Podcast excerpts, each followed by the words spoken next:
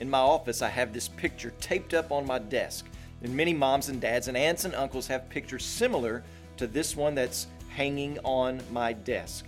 It's a picture that Jack drew for me when he was about three years old.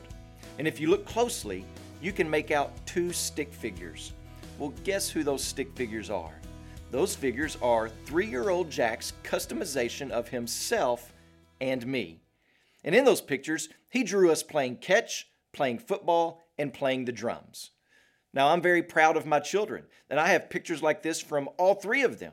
This is their customizations of themselves and me. And we're all doing the things that we like to do. But is it accurate?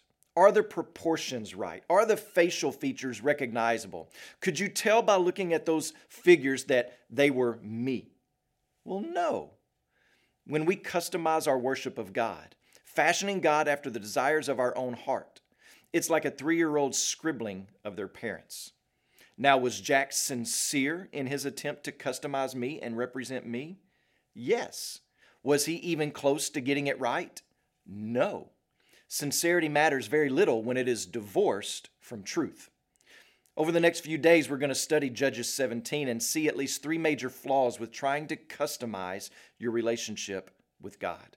And here's the first one When I customize my worship of God, I display an inadequate view of God. The situation in Judges 17 involves a man named Micah who stole money from his mother.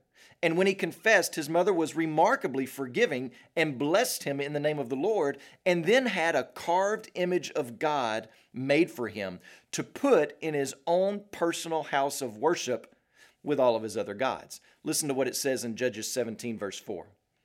So when he restored the money to his mother, his mother took 200 pieces of silver and gave it to the silversmith, who made it into a carved image and metal image, and it was in the house of Micah.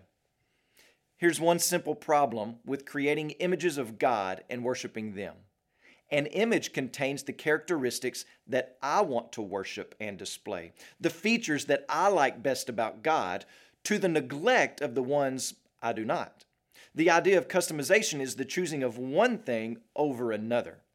When Aaron fashioned the calf in the wilderness, they were not attempting to worship another God, they were attempting to worship Yahweh according to standards and traditions of the world. The bull represented power but it was directly contrary to the law of God. The totality of God cannot be reduced to an image, and we need to remember this as we walk with Jesus day by day. As you pray today, please remember Grady Johnson and his family, our missionaries in Mexico. And also remember the Hungarian Life Word broadcast in Hungary.